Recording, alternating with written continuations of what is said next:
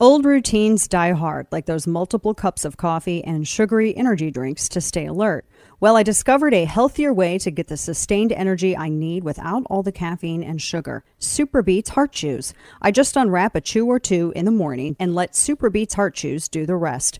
I feel great about what I'm doing for my health. Join me in the new way to start your day with Superbeets Heart Chews. I challenge you to try it for 30 days and give them your feedback. No more afternoon coffees, energy drinks, and candy for a quick pick-me-up. I've been taking Superbeets Heart Chews for years, and it's an easy and convenient on-the-go boost to your overall health and energy. Make Superbeets Chews an essential part of your busy day. To make it easy to get started, I got you up to 45% off plus free shipping at danasbeets.com. Hurry, it's their best offer available anywhere. That's danasbeets.com for up to 45% off. danasbeets.com. And I am Brett Winterbull from News Talk 1110 993 WBT in Charlotte. I'm in for Dana on The Dana Show today. It is great to be here with you. Oh, boy. We've got some incredible stuff that's going to be coming down the pipeline over the course of the next few hours, and we want to certainly spend that time with you, as always. Don't forget to follow Dana at D Lash and at Dana Lash Radio on Twitter. It is good to be here with you. The policies continue to be broken, and the solutions continue to be more broken policies, as the president of the United States is mulling and thinking and talking all about the need to do a federal gas tax holiday, for lack of a better word. And this is an awfully silly approach to take to try to deal with gas when you've got as much gas as you could possibly want under your feet right here in the good old US of A. Instead, the president wants to go begging to the crown prince over in Saudi Arabia after he went and begged to the Iranians, promising to maybe give him a nuclear weapon in exchange for some energy after he went and spoke to the Venezuelans. What's wrong with you, Mr. President? Don't you understand that you can come back home and get that energy in America, in our country, which, by the way, produces energy in the cleanest possible fashion that you could imagine? Have you seen those Saudi oil fields? Have you seen the oil fields there in Tehran? Have you seen the oil fields in Venezuela? You seem to be infatuated in an exotic way with a whole lot of countries looking to give us a whole lot of drama moving forward. And while this is all sort of being ruminated and thought about, this idea of doing the gas tax holiday, and sit back. You may want to add this to your income when you do your income tax at the end of the year. But we're talking about a whopping 18 cents a gallon. So if you've got a car that has a 10-gallon gas tank, which some of the smaller vehicles, medium-sized vehicles do have a 10-gallon gas tank, that's going to be a savings for you of $1.80. $1.80. Each time you fill up. So fill up twice a week. Look what you're getting. You're getting $3.60 right back to your bottom line. Why, heck, you keep at this and you might be able to afford a couple of Powerball tickets. You know what I'm saying? So this is what you have happening. You have the president coming in and saying, I'm thinking we're going to do a gas tax holiday. That's what we're going to do. We're going to give people a break.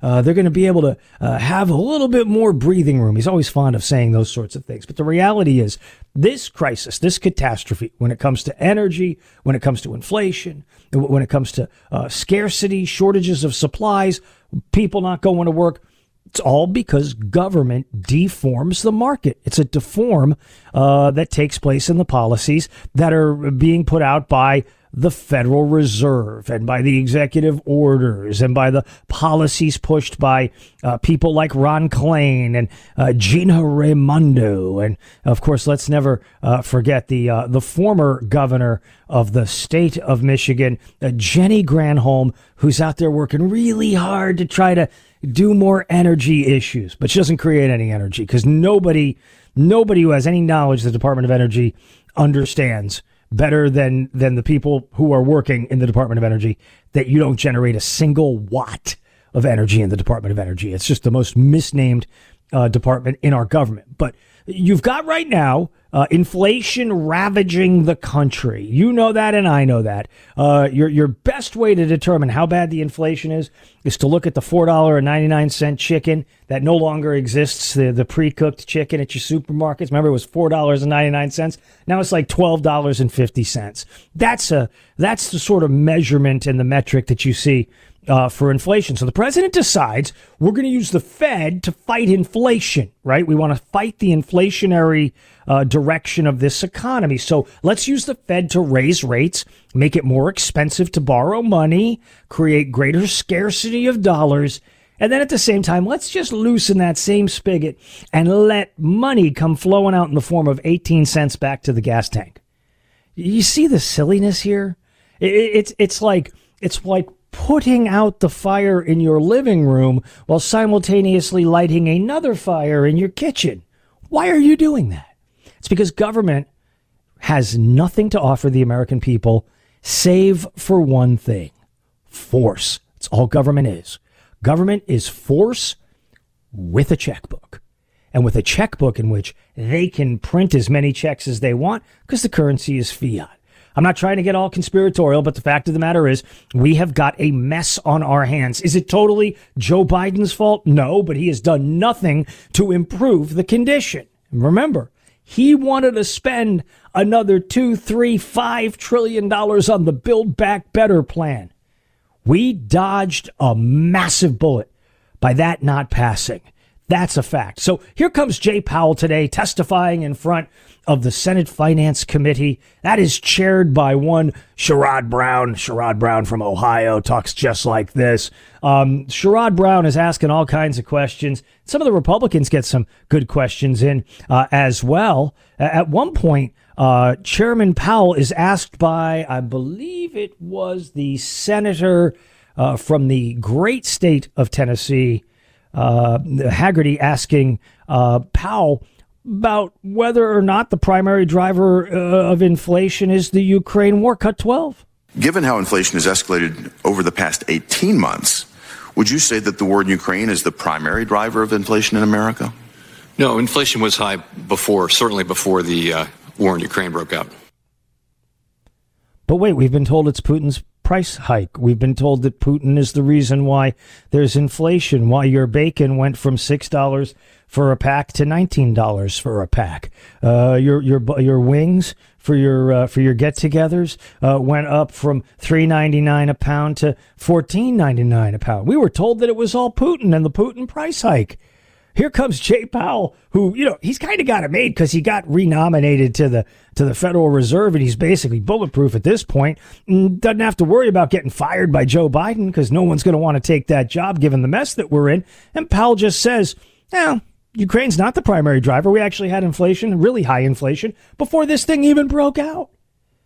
Well, boy, isn't that a big deal? Wouldn't you think that might warrant a chime and a Fox News alert? But we all understand what's going on here. It's a shell game that's taking place. And so what is the way you can fix the economy if you've got inflation? You got to tank out the economy. You got to knock that economy out.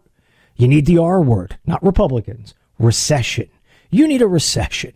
That's really what you need to do, because once you get a recession, which means people aren't spending money, people aren't buying new stuff, people aren't investing, you kind of get a shot at resetting the system. Now, sure, people are going to lose their jobs. People are going to lose opportunity. But Fed Chair Powell comes out and says, we're not trying to provoke a recession. Go. Of course, we're not trying to provoke and don't think that we will need to provoke a recession. But we do think it's absolutely essential that we restore price stability, really for the benefit of the labor market as much as anything else.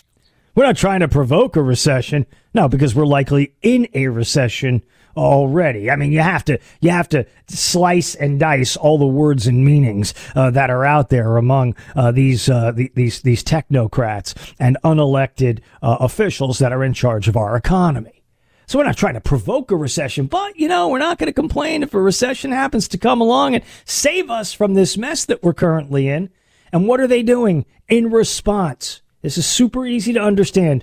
If you have a kid, or you ever were a kid, I know you all were, And you know when you put a Band-Aid on an owie and you pull the Band-Aid off, do you prefer to pull that Band-Aid off slow or super fast? You prefer to pull it off super fast because it's painful. It's that those hairs are coming off your arm, right? What you've got happening now with the way they're raising rates at these meetings is the slowest possible Band-Aid removal you could imagine, ladies and gentlemen. You need to yank it fast, which means you need to raise the rates quick, get the poison out of the system, and let us move on down the road. But they're going to go as slow as they can because of one thing and one thing only. In Washington, D.C., the only thing more frightening than having to take a definitive position is having to take a definitive position and have it cause pain. What we want is a painless solution. There really isn't one. So instead of jacking the rates fast, getting you into that recession situation, getting the people to stop spending, you do it slow, which means likely through, at least in the words of people like Mohammed El-Aryan, one of the big smart guys when it comes to the economy, you're talking about basically writing off the rest of 22 and going into 2023 with this messed up disaster when it comes to inflation. Now, Republicans feeling pretty good. Looks like you'll end up with a bigger majority than the Democrats have right now. And I'm talking about a substantially bigger majority, potentially a historic majority, maybe the biggest in 80 years. But the question becomes, what are you going to do about it? What are you going to do with it? Because right now, as we speak, John Cornyn and Mitch McConnell and the squishes there in the Senate, they're looking to sell out your firearm rights, sell out your 2A, and sell out your border.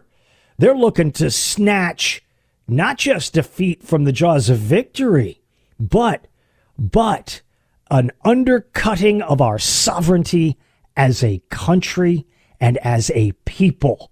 We have to keep our eyes on all the bouncing balls.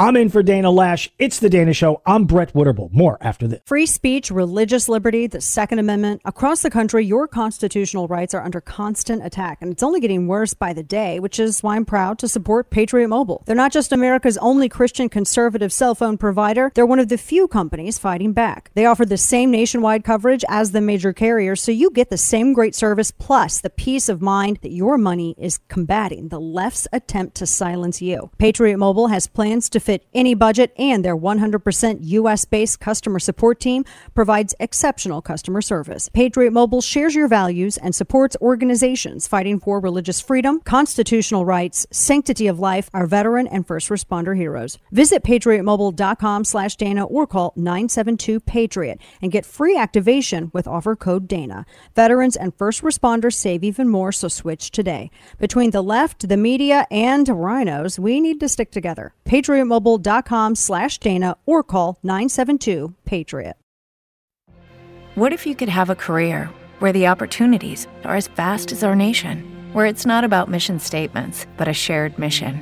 At U.S. Customs and Border Protection, we go beyond to protect more than borders. From ship to shore, air to ground, cities to local communities, CBP agents and officers are keeping people safe. Join U.S. Customs and Border Protection and go beyond for something far greater than yourself. Learn more at cbp.gov/careers. Every day, we rise, challenging ourselves to work for what we believe in. At U.S. Border Patrol, protecting our borders is more than a job. It's a calling. Agents answer the call, working together to keep our country and communities safe. If you're ready for a new mission, join U.S. Border Patrol and go beyond. Learn more at cbp.gov/careers. Listen to The Dana Show live on the Odyssey app. Weekdays noon to 3 p.m. Eastern Time. And I am Brett Winterble in for Dana on The Dana Show. It is great to be with you today. What do you say we take a look at Quick 5? And now, all of the news you would probably miss. It's time for Dana's Quick 5, brought to you by Caltech. Disgraceful as tweeters are sharing the contents of a bipartisan gun bill supported by over a dozen Republican senators. So as you know by now, most likely, Senator John Cornyn of Texas led negotiations on the Republican side, passed last night 64 to 34 in a procedural vote, clearing the way for the bill's final passage. Senate Majority Leader Chuck Schumer expects this bill to pass by the end of the week, restricting your gun rights. The U.S. Senate voted Tuesday to advance that bipartisan gun control bill. The vibe in the Senate was so positive that Chuck Schumer even gave Susan Collins a fist bump. So said Igor Babich. And while we're at it, Cornyn overheard on the Senate floor by the same Igor Babich, quote, "It's only 80 pages long, so how long do you need to read it?" This is the sort of stuff that makes the worst policy possible. You now effectively enacted a de facto nationwide waiting period for gun buyers between the ages of 18 and 21. This is going to be a mess, and this is going to end up costing, I do believe, the Republicans come November. You know, in Afghanistan, cave is a noun, but in the United States Senate, cave with the Republicans is always a verb. John Cougar Mellencamp, for his part, is slamming politicians for not doing more to prevent gun violence. They don't give a blank about our children, says John Cougar Mellencamp. He's slamming the lawmakers. The small-town singer criticized politicians over their responses in recent days. Only in America can 21 people be murdered and a week later be buried and forgotten with a flimsy little thumbnail vague notion of some sort of gun control law laying on the senators' desks. Okay, John, let's find out how good it's going to get in cities like Chicago, Baltimore, New York City, Los Angeles, San Francisco, et al. Are we going to suddenly see an explosion of safety and security? Likely not. Why don't you put that in your pipe and smoke it? Hey, if you were looking to take a trip on a new Dominican Republic airliner, no good. A passenger jet from the new low-cost airline from the Dominican Republic crash-landed at Miami International Airport on Tuesday evening, bursting into flames and injuring 3 of 126 people on board. One of the interesting things about not necessarily this flight from Red Air, but about the flights that are not taking place around the country and the slowdowns, turns out a lot of it's being driven by the jab. That's right, the jab, the mandates that came out that told pilots and flight attendants and workers that they had to get the shot or they'd be fired. Now suddenly the airlines are all suffering the lack of folks who are out there able to service the public. I'm wondering how that's going to get fixed. What do you think is going to happen? It's going to be a positive mess. Gas station manager who raised over $20,000 to make up for a mistake that cost him his job says the company refuses to accept the money. He's trying to make it good. He's trying to fix it. The mistake cost his company $20,000. It's because he lost his job after mistakenly charging 69 cents a gallon for gas. Company declines to accept the funds, saying that the GoFundMe was misleading. Gas station manager who raised the funds to pay back his employer after mistakenly setting the discounted price said the company will not take the money to try to make it good. I think the guy deserves credit for that. That's a huge thing to reach out and try to pull off here. Finally, no, you don't want to be known as Elon Musk's kid. That's if you're his child who seeks a name change in an effort to sever his ties. Elon Musk's transgender daughter has filed a request to change her name in accordance with her new gender identity and because she wishes to no longer live with Elon Musk. Are you sure? Are you positive? I mean, he's got billions of dollars. I think you may want to try to fix that.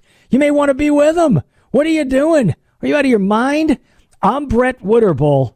You're listening to The Dana Show. Plenty more straight ahead right after this. It's getting hot outside, mostly from all the grills firing up. Summer grilling is upon us. And if you're looking for the perfect cuts to put on your grill this year, look no further than Good Ranchers. Good Ranchers is the place to get 100% American meat this summer. I love how easy it is to get all my favorite cuts of beef, chicken, and even seafood shipped right to my door. With meat prices higher than ever, Good Ranchers is giving you free steaks. That's right, free steaks. So right now, get 2 free 18-ounce prime center quarter cut ribeyes with my code Dana. That's a $100 offer free to you. Visit goodranchers.com/Dana for over 2 pounds of free ribeye steaks added to your order at no cost to you. This is a limited time deal, so don't miss out on your free 18-ounce prime center cut ribeyes, because I promise you they're not going to be around for long. Visit goodranchers.com/Dana and use code Dana. That's goodranchers.com/Dana, code Dana. Good Ranchers, American meat delivered.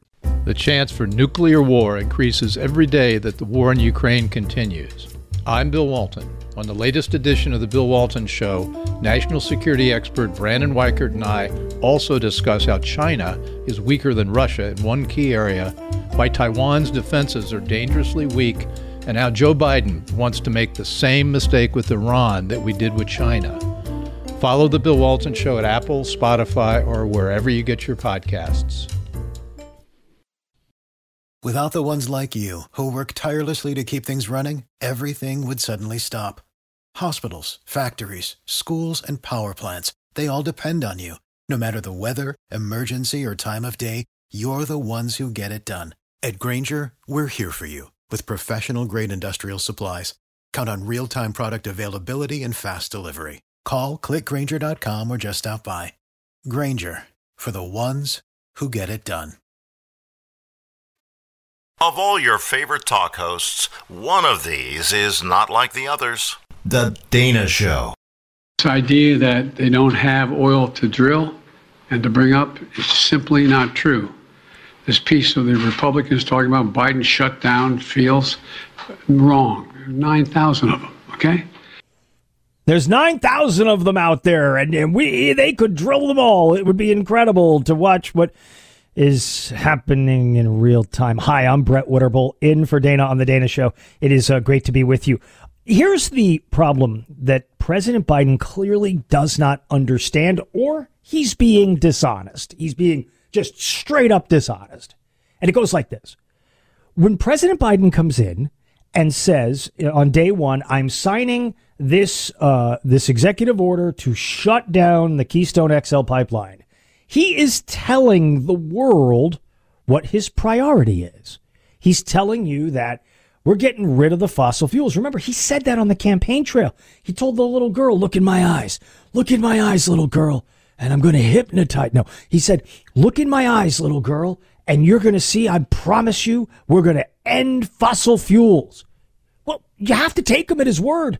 You know, anytime the bad guys out there are threatening to hurt you, and I'm not trying to equate President Biden to the bad guys, but, you know, like Al-Qaeda, ISIS, the Taliban, Antifa, Mexican drug cartels, if they tell you they're coming for you, if the Chi-Coms tell you they're coming for you, you should believe them. So when the president says to the energy companies, we're going to end fossil fuels, and was a part of an effort to do that under the Obama-Biden administration to begin with, you better believe he's going to try to put the band back together.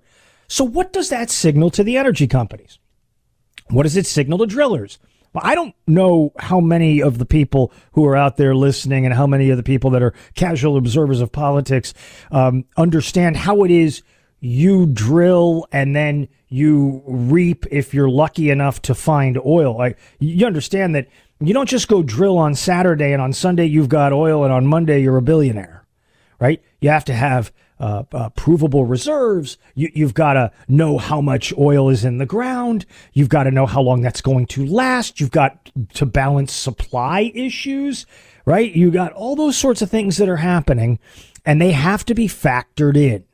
So when Biden comes out and says, we're shutting down the Keystone XL pipeline, the message that goes out to everybody is,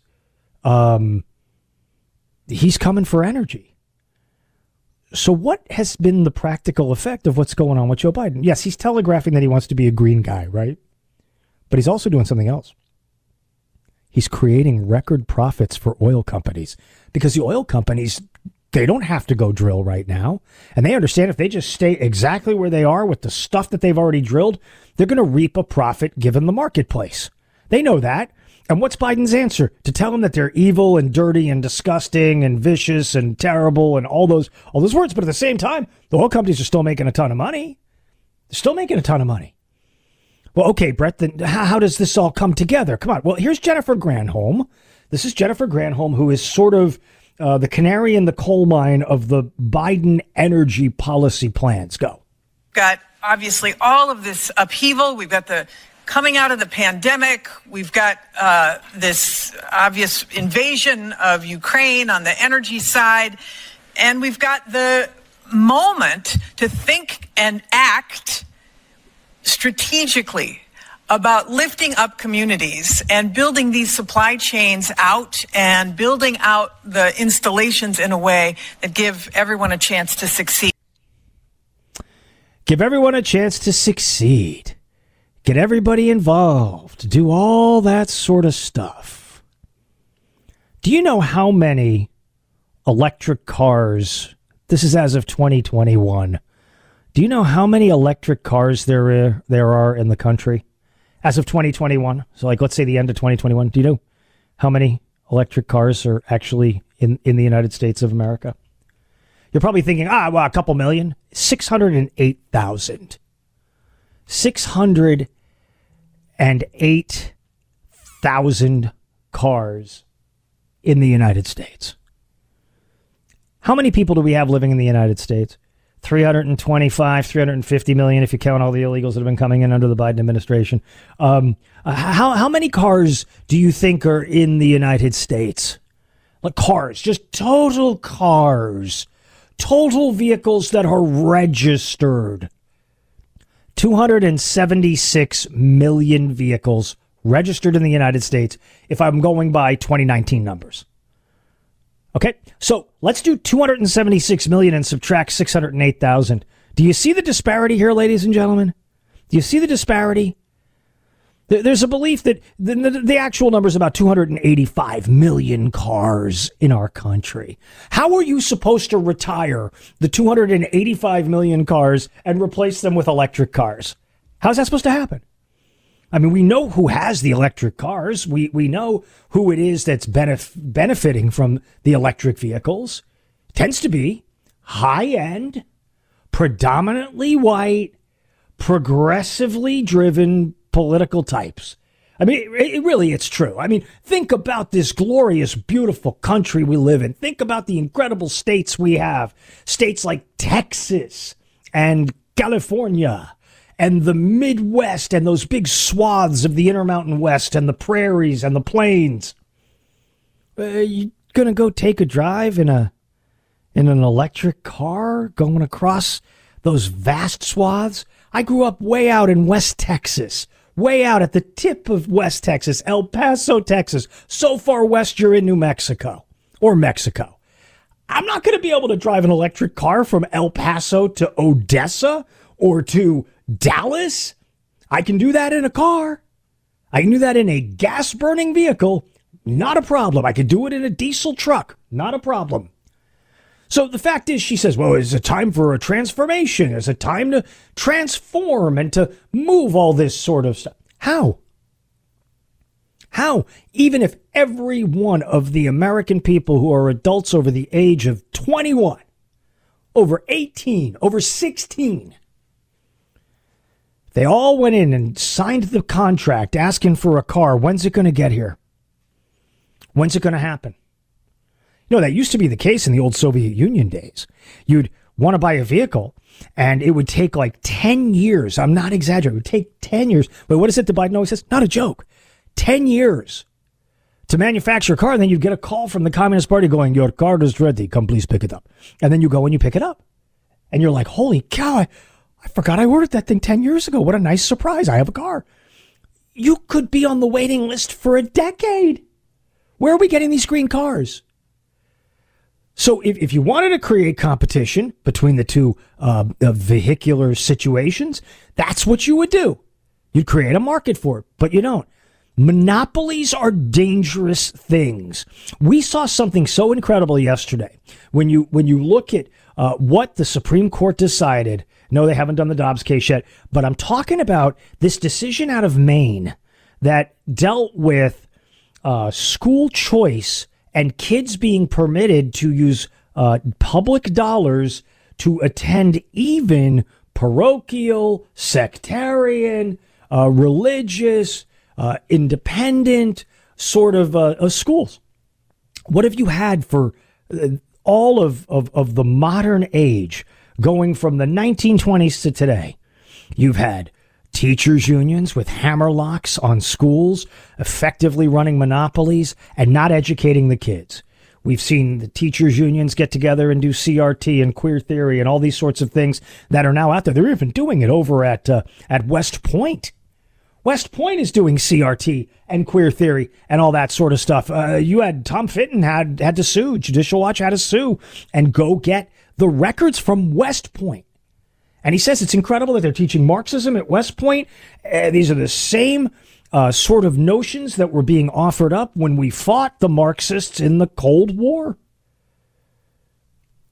And somehow, some way, with the failures of the educational institutions in the public arena in this country, because of the hammerlock of unions, you still see these leaders getting rich.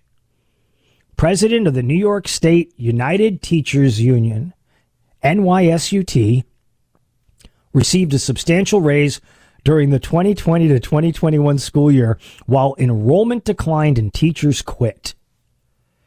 His name, Andrew Pallotta. He got a 4.9% salary increase. Do you know what he earns? Do you know what he earned during the pandemic? When your business was shut, when you were locked down, when you were told you couldn't travel, when you were told you better take the shot or else you were going to get fired, all that sort of stuff that was going on. Do you know how much this guy was making to be the union president? $312,000. Now look, I don't count another man's money. I respect people who can negotiate a contract, especially if they're able to soak big institutions. I almost have a little bit of respect for that.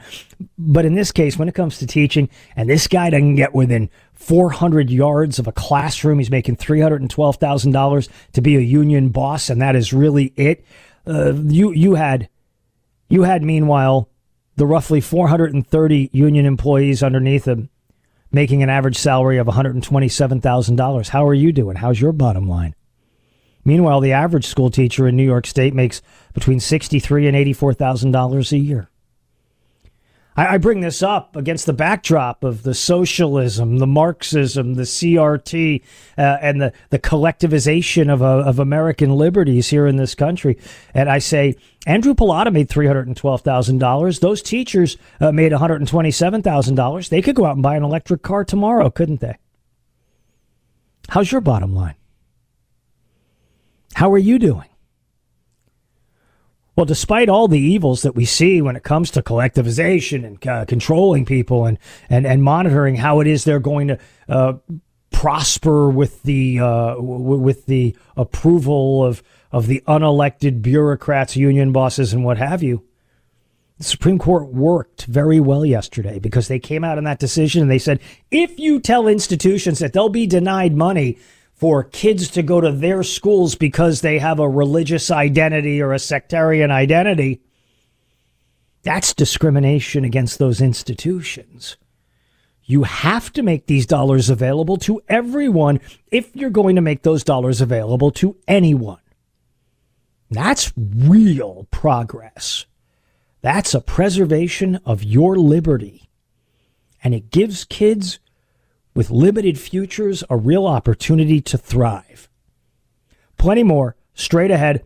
I'm Brett Winterbull. You're listening to The Dana Show. If you're like me, you're growing more and more concerned about the future. Inflation is at its highest level in 40 years. Interest rates are skyrocketing, and market experts not only predict a recession, but they're using terms like, quote, economic hurricane and unprecedented. So if you want to protect your future, do what I did. Call the only precious metal dealers that I trust, American Hartford Gold. American Hartford Gold can show you how to protect your savings and retirement accounts by diversifying your portfolio with physical gold and silver. So get started with just one short phone call, and they'll have physical gold and silver delivered right to your door or inside your IRA or 401k. They're the highest rated firm in the country, with an A+ rating from the Better Business Bureau and thousands of satisfied clients. Call right now and you'll receive up to $1,500 of free silver on your first qualifying order. Don't wait. Call 866-887-1188. That's 866-887-1188, or text Dana to 988. 866-888-9999. Protect your future with American Hartford Gold. 866-887-1188 or text Dana to 998899. Judy was boring. Hello. Then Judy discovered ChumbaCasino.com. It's my little escape. Now Judy's the life of the party. Oh, baby, mama's bringing home the bacon. Whoa, take it easy, Judy. The Chumba life is for everybody. So go to ChumbaCasino.com and play over 100 casino-style games. Join today and play for free for your chance to redeem some serious prizes. ChumbaCasino.com. No purchase necessary. Void where prohibited by law. 18 plus terms and conditions apply. See website for details. With the Lucky Land Slots, you can get lucky just about anywhere. This is your captain speaking. We've got clear runway and the weather's fine, but we're just going to circle up here a while and get lucky. No, nothing like that. It's just these cash prizes add up quick. So I suggest you sit back, keep your tray table upright, and start getting lucky. Play for free at LuckyLandSlots.com. Are you feeling lucky? No purchase necessary. Void where prohibited by law. 18 plus terms and conditions apply. See website for details. Your one-stop shop for the information you need to fight back. If you're going to have to learn stuff, you might as well enjoy it. The Dana Show. We could never see anybody put their hand on the door, and of course up until the breach. And then at the breach, we've gone back and talked to the breachers, re-interviewed the breachers, and they said no, they didn't try the door handle beforehand. This is a very, very troubling revelation, piece of sound, reality that took place there in Uvalde. And here's the problem with what it is that we're seeing take place here when it comes to government. Government is never held to account. Government is never wrong. Government always just says the system failed. That's the typical standard talking point that you get from every level of government imaginable. Now, think about this for a second. It's important. You have the Texas Department of Safety chief revealing this bit of information. And this is information that was gleaned from the investigation into the failure at the Robb School, Robb Elementary in Uvalde, Texas. What is going on there in Uvalde, Texas? You have a police department that did not act appropriately, but what else do you have? You have a police department that's got a monopoly on public safety for all intents and purposes. I understand you got the DPS. I understand you had elements of the Border Patrol. You have game wardens and those sorts of people. But the point is, you've got a monopoly when it comes to policing and public safety, right? No matter where you live in the country, you've likely got a municipal or a county or a state version of the cops. You can't go out and hire your own safety and security at sort of a minor expense. It's going to be a massive expense to hire bodyguards. It's a massive expense to hire an armed security guard who's going to stand on the premises and all that stuff. And even in that case, you may not be able to get somebody to say, hey, we want you to not only be on the premises from 7 in the morning until 8 at night, we want you to be armed. We want you to guarantee you'll shoot it out with the bad guy if the bad guy shows up and has murder on his mind. Now, law enforcement is an incredibly dangerous job, and I am a 1,000% supporter of the job that people in law enforcement do. What I'm not in support of is an inability to own failed results. Okay, we get far too often in our culture the idea, the notion of the system failed. 9/11, what happened? Well, the system failed. They brought box cutters on planes. You're not supposed to have a box cutter. Oh, wait, it wasn't illegal to have a box cutter on a plane. We just never thought the bad guys would try to do this. Okay, what happened with the mortgage meltdown? System failed. The system just failed. I mean, I'm sorry, but the system failed. We can't be mind readers. We can't do... Okay, well, the system failed. Where's the accountability when the system fails, when the mortgage meltdown and the economy gets tanked, when the coronavirus comes into the United States, likely from the Wuhan lab? Nobody is held to account for that. Nobody is held to account for what took place on 9/11. Nobody is ever held to account. There is no one person you point to and go, that one did it. He needs to be fired. She needs to be fired. They need to be fired. I'm just trying to be totally ecumenical in that regard. But nobody is held to account. So now we have these revelations coming out of Uvalde via the Texas DPS. What's the fix? Are all the cops going to get fired? No. Is the former police chief going to get fired? Well, he's moving on to the city council. Who's going to be held to account? Who speaks for these children? This is the danger of monopolies, because when you have a monopoly and the monopoly fails, you are left without protection. And the lawmakers need to understand that. We're not going to take much more of this. Thank you so much for being with me this hour. Another great hour straight ahead. I'm Brett Winterbull. It is The Dana Show. Old routines die hard, like those multiple cups of coffee and sugary energy drinks to stay alert. Well, I discovered a healthier way to get the sustained energy I need without all the caffeine and sugar. Superbeets Heart Chews. I just unwrap a chew or two in the morning and let Superbeets Heart Chews do the rest. I feel great about what I'm doing for my health. Join me in the new way to start your day with Superbeets Heart Chews. I challenge you to try it for 30 days and give them your feedback. No more afternoon coffees, energy drinks, and candy for a quick pick-me-up. I've been taking Superbeets Heart Chews for years, and it's an easy and convenient on-the-go boost to your overall health and energy. Make Superbeets Chews an essential part of your busy day. To make it easy to get started, I got you up to 45% off plus free shipping at danasbeets.com. Hurry, it's their best offer available anywhere. That's danasbeets.com for up to 45% off. danasbeets.com. Lucky Land Casino, asking people, what's the weirdest place you've gotten lucky? Lucky? In line at the deli, I guess? Aha, in my dentist's office. More than once, actually. Do I have to say? Yes, you do. In the car before my kids' PTA meeting. Really? Yes. Excuse me, what's the weirdest place you've gotten lucky? I never win and tell. Well, there you have it. You can get lucky anywhere, playing at LuckyLandSlots.com. Play for free right now. Are you feeling lucky? No purchase necessary. Void where prohibited by law. 18 plus. Terms and conditions apply. See website for details. With Lucky Land Slots, you can get lucky just about anywhere. This is your captain speaking. We've got clear runway and the weather's fine, but we're just going to circle up here a while and get lucky. No, nothing like that. It's just these cash prizes add up quick. So I suggest you sit back, keep your tray table upright, and start getting lucky. Play for free at LuckyLandSlots.com. Are you feeling lucky? No purchase necessary. Void where prohibited by law. 18 plus terms and conditions apply. See website for details. Why is it not inevitable? Well, because family balance sheets are strong, because we've been able to get the unemployment rate down, we're starting from a relatively strong position right now. So, because we've seen the economy able to weather some of these storms that have come over the past year, that gives us some confidence that should oil prices continue to be high or maybe go up, which would be horrible, but we think that there's enough of wiggle room that businesses and families will be able to make it through because they have resources to fall back on. Oh my gosh, it's incredible. Hi, it's Brett Winterbull. It's The Dana Show. I'm in for Dana Lash. This is incredible. They have resources to fall back on.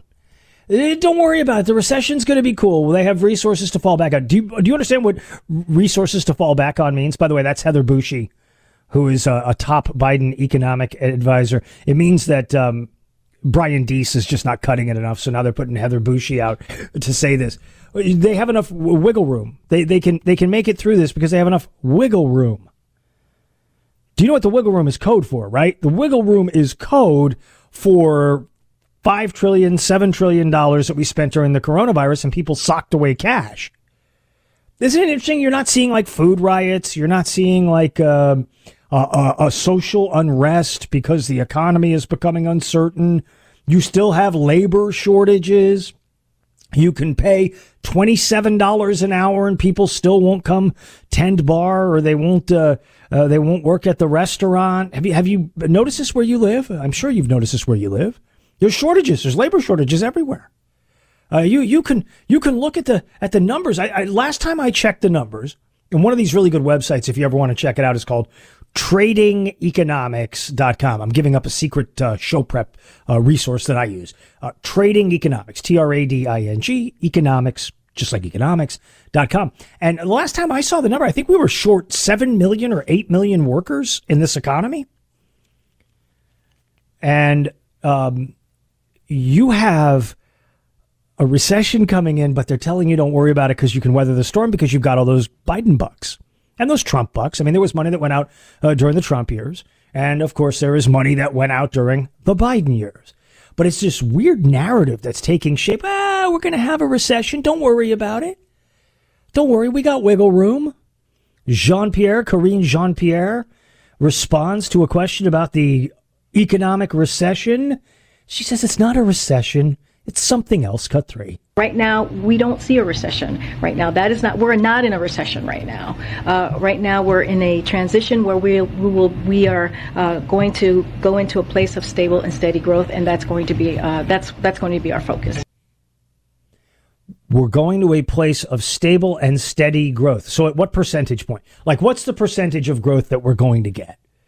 Okay, so a recession is, for those people who maybe fell asleep during Econ 101, a recession is two consecutive quarters of negative growth. So she says, we get steady recession, we get steady growth, we get some steady. So that means if we have 0.1% growth and then we have 0.05% growth, that's steady growth. It's really slow. It was called, did a word for this. You guys remember the word for this back in 2012, 13, and 14, and 15, and it's called the Obama years. You had very slow, anemic growth, but it was steady, very steady. Don't worry about it. It's okay. It's going to be great, but we're not in a recession, which prompts Senator Joe Manchin, an American hero, an American patriot who has kept this nation afloat by the word no. Senator Joe Manchin says, don't you worry about any more Build Back Better. That is G-O-N-E, gone, cut for. We're not going to spend any more money. I can assure you that. We've spent enough. We're $30.5 trillion of debt. We've got to get our debt under control. If you want to get inflation under control, control your debt. Are you and Leader Schumer still talking about Build Back Better? I talk to everybody. You talk to everybody, but specifically about Build Back Better? There's no Build Back Better. It's gone. There's no more Build Back Better. It is gone. But the money's not spent. Build Back Better may be gone, but the money is still out there sloshing around. I mean, just think about this. Go back in time. Here's a great analogy, okay? You have Top Gun is like a huge movie, right? It's doing boffo box office, and the original came out in 1986. So many people in this audience, I don't know what percentage, but like let's say 30% of the people in this audience, because this is a young, hip, happening audience, say 30%. Saw it in the theater back in 1986, okay? Remembers all those characters and the character lines and all those stories. I'll bet you in 1986 never thought you would get to a place in the United States of America where we would pay people to actually not go to work. But that's the case.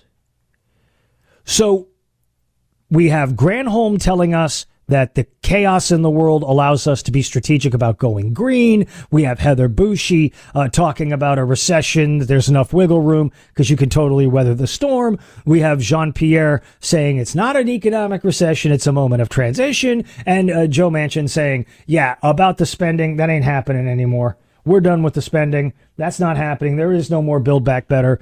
This thing is going to make us build back broke. So we have all these different sort of dynamics that are going on here in terms of the economics. And yet, I want to go back to, I'm going to go back to the last hour for a second here, Stephen. I want to bring up Chairman Powell, cut number 13, saying that we're not trying to provoke a recession. Of course, we're not. We're not trying to provoke and don't think that we will need to provoke a recession. But we do think it's absolutely essential that we restore price stability, really for the benefit of the labor market as much as anything else. Okay, so if you wanted to make everybody whole, right, because people are suffering because it's $5 gas in some places, $6 gas in some places, things like that. If you wanted to make people whole, why wouldn't you just say to people, okay, here's what we're going to do. Use your credit cards to buy gas. Follow me here, folks. You're going to like this. It'll make sense. So don't use cash to buy gasoline. Take your credit cards, buy it with your credit cards. And here's what we want you to do. At the end of the year, we want you to add up all the money you spent on gasoline for your car. Don't worry. If you got an electric car, add up all your electric bills for your car, however you paid for the electricity that goes in your car. and we're going to let you write off all the money that you laid out to go to work, to drive around, to do all that sort of stuff. We're going to absorb it, and we're going to rebate you. We're going to refund all that money back. You'd say something like what? You'd say, wait, that's dumb. That's really dumb. Why are we doing that? The only people that are going to get rich off of that are the credit card companies. Well, it's the same thing that Joe Biden's going to offer you with the gas tax holiday. Oh, we're just not going to collect the federal gas taxes. 18 cents a gallon. Don't worry. It's all going to be great. This is sort of what the Romans had in mind when they talked about bread and circuses. When they said, keep these people drunk and amused. Throw some Christians in front of the lions in the Colosseum. Watch them run. This is going to be fascinating. It's going to be great. And then they won't throw us out on our duffs. Well, speaking of an emperor that reminds me a whole lot of Caligula, we look at the prime minister just north of us. Take off, eh? That's right, Justin Trudeau. Justin Trudeau. Now, you look at our economy. We've got inflation. We've got a recession potentially happening. We've got supply chain challenges. You've got the exact same stuff going on in Canada. What is Canada doing to deal with all of this? Banning single-use plastics, including grocery bags and straws. Now you're saying, wait a minute, Brett, that was a very hard left turn you just took us in this car. You're telling us about we're not in a recession, the economy, there's this, there's that. And I just told you that Biden's answer is going to be a tax holiday for gasoline at 18 cents a gallon. So what's Canada doing? They're going to ban single-use plastics, including grocery bags and straws. The ban includes checkout bags, cutlery, straws, and food service ware made from or containing plastics that are hard to recycle, with a few exceptions for medical reasons. Ugh. Wait, so when I go to the supermarket and get wings, when I go to the supermarket and get the salad, I don't know why you'd want to get the salad at the salad bar at the supermarket where people have been sneezing and coughing all day long, but, you know, maybe that's where you want to get your salad. I don't know. What are you going to put your salad into? What are you going to put your food products into? How are you going to procure the meat, assuming Bill Gates still lets you have some? Where are you going to procure that meat, and how are you going to store it so you can bring it home? Are you just going to carry it Fred Flintstone style, like a big brontosaurus hawk over your shoulder? How are you bringing that home? How are you transporting this? Well, this is going to go into effect December 2022, and the sale of those plastic items will be prohibited as of December 2020. Oh, they're giving you a year to use up all your plastic. Canada is banning the manufacture and import of single-use plastics by the end of the year, the government announced on Monday, in a major effort to combat plastic waste and address climate change. You have people that are worried about the economy, you have people that are losing their jobs. What is it going to do to force restaurants, mom and pop shops, sandwich shops? What is it that you're going to give people their burgers in? How are you going to? So let's say you and I decide to go out and get a delicious bowl of ramen, but we want to get it to go. We want to go back to our office, sit down, and slurp up that ramen with the sliced egg and the pork and the hot and spicy spices and, of course, the chopsticks. How am I supposed to transport my bowl of hot ramen in my car to take it back to my job so I can just slurp like a maniac there while I'm dealing with clients and customers? Am I supposed to travel everywhere with my own bowl? How does that work? This is the kind of nonsense that these progressives engage in. Get rid of the plastic. Don't worry about the recession. Everything's going to be cool. We're going to give you a tax holiday. It's nonsense. Don't accept it. I'm Brett Winterbull. You're listening to The Dana Show. Never run out of coffee by joining the club with Black Rifle Coffee Company. Black Rifle Coffee Company was built upon the mission to serve coffee and culture to people who love America. As a veteran-owned company, Black Rifle Coffee Company delivers on that promise by developing explosive roast profiles with the same mission focus learned as members of the military, and they're committed to supporting veterans, law enforcement, and first responders. When you join the coffee club, you select your perfect roast, how much coffee you want, and how often you want it delivered, and it's all shipped right to your your door for free. Not only do you save a trip to the store, but you also receive special discounted pricing. You gain access to exclusive products and partner brand discounts. Not sure what roast is best for you? Take the Black Rifle Coffee Quiz and get matched to the perfect coffee roast. And then join the club. Visit blackriflecoffee.com/Dana to save 20% off your purchase and your first coffee club order. That's 20% off with promo code Dana at blackriflecoffee.com/Dana. Fuel your life with America's coffee. Black Rifle Coffee. Hello, it is Ryan, and we could all use an extra bright spot in our day, couldn't we? Just to make up for things like sitting in traffic, doing the dishes, counting your steps, you know, all the mundane stuff. That is why I'm such a big fan of Chumba Casino. Chumba Casino has all your favorite social casino-style games that you can play for free anytime, anywhere with daily bonuses. That should brighten your day a little. Actually, a lot. So sign up now at chumbacasino.com. That's ChumbaCasino.com. No purchase necessary. VGW Group. Void where prohibited by law. See terms and conditions. 18+. Hey guys, it is Ryan. I'm not sure if you know this about me, but I'm a bit of a fun fanatic when I can. I like to work, but I like fun too. It's a thing. And now the truth is out there. I can tell you about my favorite place to have fun. Chumba Casino. They have hundreds of social casino style games to choose from with new games released each week. You can play for free anytime, anywhere. And each day brings a new chance to collect daily bonuses. So join me in the fun. Sign up now at ChumbaCasino.com. No purchase necessary. VGW Group. Void where prohibited by law. See terms and conditions. 18+. Want a behind-the-scenes look at The Dana Show? Subscribe to Dana's Chapter and Verse newsletter for a deeper dive in all things Dana at DanaLash.com. And I am Brett Winterble on The Dana Show in for Dana Lash. It is great to be here with you today. One of the big stories out there continues to be violent crime that's taking place, plaguing our communities. It's a huge issue. It's a quality of life issue. It's also an equality issue because you've got people with the means, the ways, the cash, the money, who are able to go and disappear behind walls. And be safe from the ravages of the criminal class that is out there running around trying to rape, murder, pillage, what have you. And, you know, we are in a place now where it's downright dangerous to go into any normal, regular, major American city, a place that 5 and 6 years ago you would have thought nothing of going into. Well, you know what is exhibit number one in this regard, right? It's Los Angeles. What do you say we start there with the Quick Five? And now, all of the news you would probably miss. It's time for Dana's Quick Five, brought to you by Caltech. Now, if you're any kind of a firearm owner, I'm a firearm owner, I know that basically rule number one is you don't want to be a felon in possession of a firearm, right? Well, that's the case in Los Angeles, where DA George Gascon, the guy who was created in George Soros's lab, has doubled down on the handling of the cop killer Justin Flores' felon with a gun case.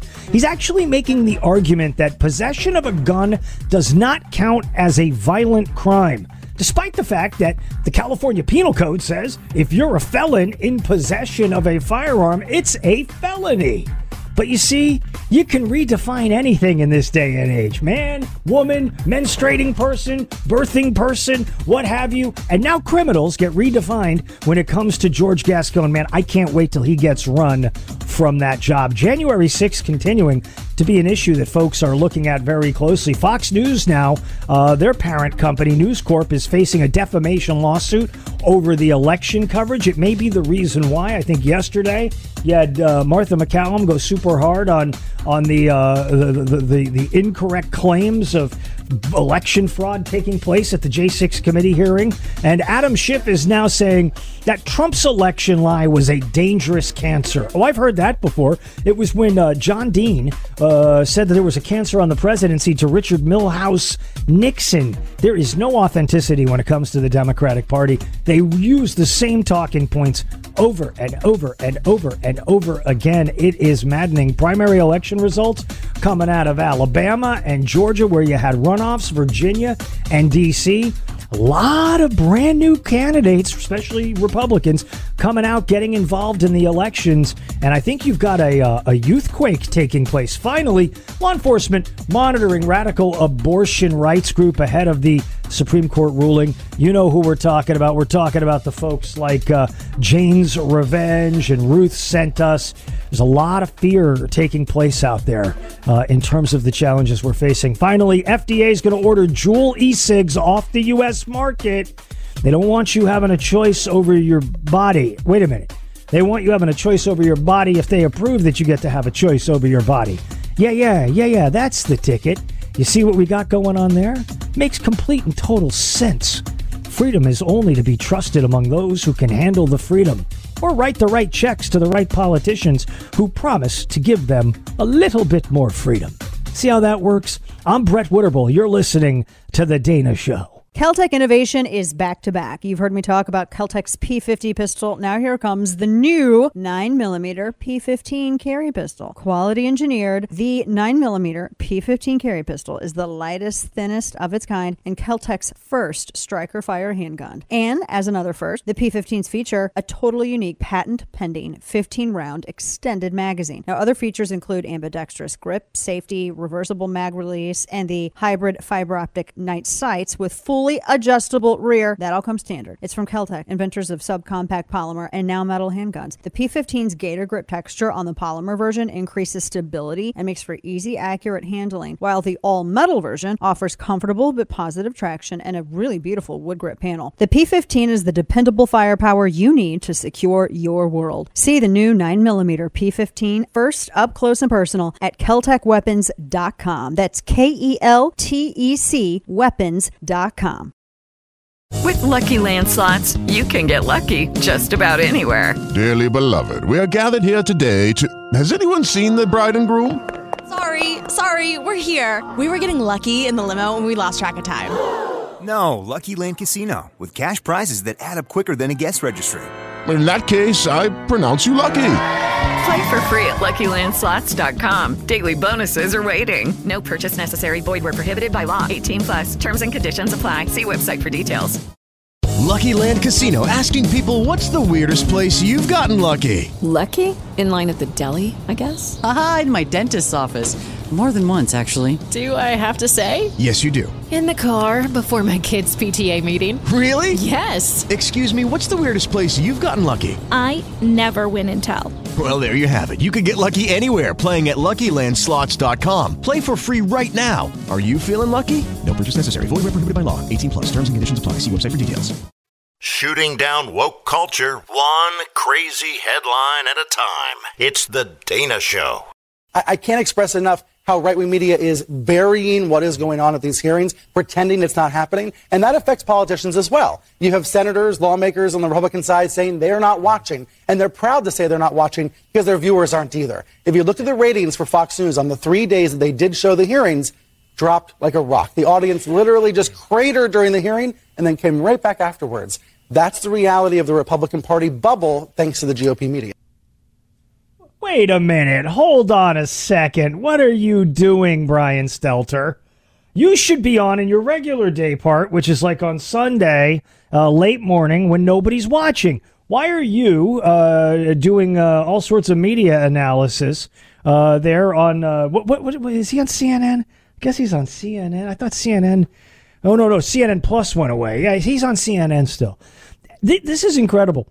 Brian... You love the J6 hearings. The entirety of the air staff love the J6 hearings over on CNN. Today, this morning, as the recession was starting to take root and we were seeing catastrophic situations around the world because people are unable to purchase the goods and the services and the food that they need. Do you know what they led with over on MSNBC with Morning Pompadour and his wife? They led with the J6. They went with the J6 was the most important story in the world. What does that tell you? Well, CNN and that product called MSNBC, which is so weird because Microsoft left. But nevertheless, those two products are the voice of the powerful. They are state media. They just are. That's the reality of things. You got Fox, you got Newsmax, you got a couple other outlets. You got the First, right? Dana's over on the First. You got these other outlets, you know, these little outlets that are communicating with people, minding their business, putting out information, and the big state media feels threatened. Now, why is that? If the big state media is so effective and right on, then wouldn't people go and check it out? Wouldn't they be over there saying, oh, let's see what's on CNN. Let's see what's on MSNBC. Let's do that. In fact, I'll do a real-time experiment with you in real time while we're talking. So I just put on that three-letter channel. That three-letter channel, 13 Texas mayors call for universal background checks, red flag laws. That's what they're talking about. They're leading with that. They're not leading with the failure of the police department in Uvalde to save the kids. They're targeting innocent, law-abiding American citizens who choose to own a firearm to protect their families, because sometimes the police department ain't there to keep you safe. MSNBC, state media. What do they have as their lead right now? They're talking to the Democrat strategist that looks like Dave Grohl. I don't even know what his name, Tim Rice or whatever. Congress expected to pass bipartisan gun law. So you got state media talking gun violence and gun violence. They're not talking about inflation, recession. They're not talking about people who are unable to drive to work. They're not talking about people who are unable to get baby formula. They're not talking about any of that stuff. They're talking about what they've been told to talk about by Ronnie Klain, the White House chief of staff. So you've got those channels talking about that one topic, gun violence. The House and the Senate, totally controlled, a wholesale subsidiary of the Democratic Party, and you don't have any real action getting taken there, do you? Not on stuff that matters to you as an American citizen. Okay? So when Brian Stelter laments nobody's watching all this great J6 programming, it's because out of gun violence, the border, inflation and the economy, and I'll throw China in there for good measure, J6 is going to come in fourth. It's going to come in fourth. Why? You've put on this program. You did it in prime time. You do it in daytime. You're showing all of these exhibits. You're interviewing all of these witnesses. You're doing all of this stuff. What's missing? What is missing? They're not telling the American people what their solution is. They're not saying what we need to do is make sure Donald Trump doesn't run for president. I'm just trying to say, like, these are calls to action that they could be asking for because they know they don't have that power. This is story time with Shifty Schiff. This is story time with Liz Cheney. This is story time with Adam the Kins Kinzinger and the whole lot of the folks. When you ask them, Dana Bash asked Adam Schiff on Sunday on Stelter's network. So you got any evidence that Donald Trump told these people to go and riot and attack the Capitol? You got any evidence that he was driving the attacks on the... And what does Schiff give you? He gives you, well, it's in plain sight.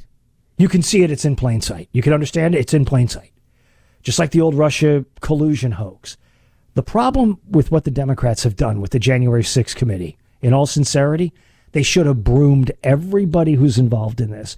They should have had completely new and different people who were Democrats, because it's going to be a Democrat committee, come out and present. Instead, they go to the same old battle axe.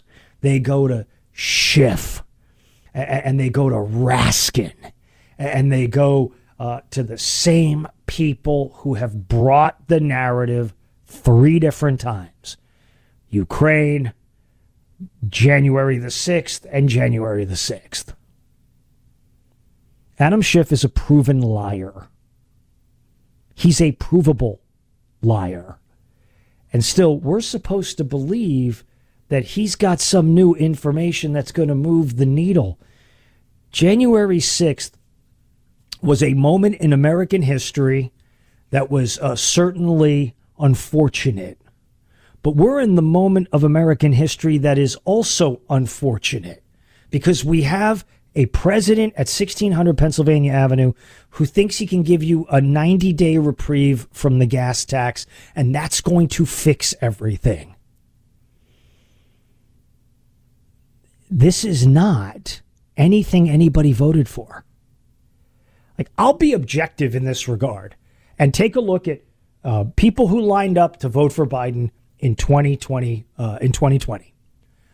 I guarantee you they didn't vote to put Biden in office so that you would get $5 gasoline. I mean, maybe there was the Buttigieg wing of the party, the AOC wing of the party, the Bernie Sanders wing of the party. But your average run-of-the-mill, regular Peloton-using Democrats that are out there sipping Starbucks and riding bikes on a Sunday morning, they weren't looking for $5 gasoline. They weren't looking for any of that. They were looking for a reprieve from, quote, Bad Orange Man or whatever that they were saying and what they were hearing from their friends. But they darn well understood something.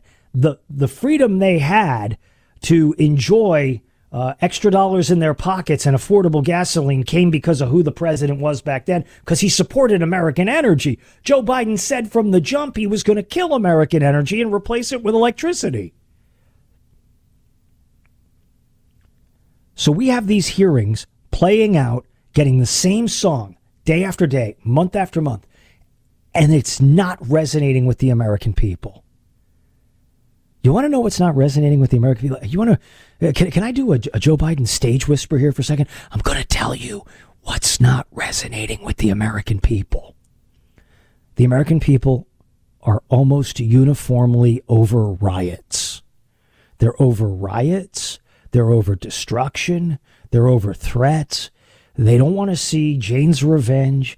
They don't want to see the Ruth Sent Us group. They don't want to see people in the streets rioting, burning, looting, what have you. They don't want to see out-of-control cities that have criminals ruling the streets. They don't want to see any of the death and destruction that seems to come about in years like 2014 and years like 2020 and now years like 2022. There's just something in common. What was that was in common in 2014, 2020, and 2022? What is it? Well, in 2022, the Democrats are in charge. In 2014, you had Ferguson and the Ferguson effect, and the Democrats were in charge of the White House. And what about 2020? 2020 was a year of abject, total, complete violence and lawlessness against the backdrop of lockdowns. Normal people were locked down. Criminals were free to do what they wanted to do, to whom they wanted to do it, and were never going to be held to account. The American people are sick and tired of that. They're tired of it.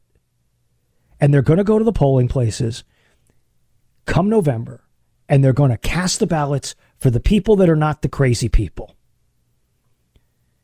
And the crazy people are Jennifer Granholm, and the crazy people are the Green New Dealers, and the crazy people are the people who say that you shouldn't prosecute a felon in possession like Jorge Gascon. The crazy people are going to be turned out. And a lot of people that are kind of like on the borderline crazy spectrum, they're going to get turned out too. Because the American people desperately, desperately, desperately want their country back. We are a nation that has had a difficult history at times, but we are fundamentally a good country. And if you think the pathway to power is to tell people we are a rotten country and that we are bad people, you cannot expect us to support you under any conditions or circumstances. Our 1st, 2nd, 3rd, 4th, 5th, 6th, 7th, 8th, and 9th, and 10th amendment rights are not up for negotiation. We are going to turn our back on the radicals and give hope to this future generation coming up that we can put this train back on the tracks. Curious to know what you think about that. You can follow me on Twitter at Winterbull Show. And I have a Brett Winterbull Show Facebook page as well, where you can check me out. I do Afternoon Drive on WBT in Charlotte in North Carolina. We got plenty more straight ahead. Great to be here with you. News Talk. This is the Dana Lash Show. It is the Dana Show. Dana Lash. I'm Brett Winterbull. This week on the Federalist Radio Hour. that's a great and evergreen point about just about every legislative solution that Congress comes up with, which is more funding when the problem is structural. The problem is efficiency. This country is so, and I genuinely mean it when I use the word decadent, that we cannot perform basic functions no matter how much money we throw at them. And Uvalde is sadly a very good example of that. I'm Emily Jashinsky of The Federalist. Subscribe to The Federalist on iTunes or wherever you get your podcasts. It is Ryan here, and I have a question for you. What do you do when you win? Like, are you a fist pumper, a woohooer, a hand clapper, a high fiver? I kind of like the high five, but if you want to hone in on those winning moves, check out Chumba Casino. At chumbacasino.com, choose from hundreds of social casino style games for your chance to redeem serious cash prizes. There are new game releases weekly, plus free daily bonuses. So don't wait. Start having the most fun ever at chumbacasino.com. No purchase necessary. VGW Group. Void where prohibited by law. See terms and conditions. 18+. With Lucky Land Slots, you can get lucky just about anywhere. Dearly beloved, we are gathered here today to... Has anyone seen the bride and groom? Sorry, we're here. We were getting lucky in the limo and we lost track of time. No, Lucky Land Casino, with cash prizes that add up quicker than a guest registry. In that case, I pronounce you lucky. Play for free at LuckyLandSlots.com. Daily bonuses are waiting. No purchase necessary. Void where prohibited by law. 18+. Terms and conditions apply. See website for details.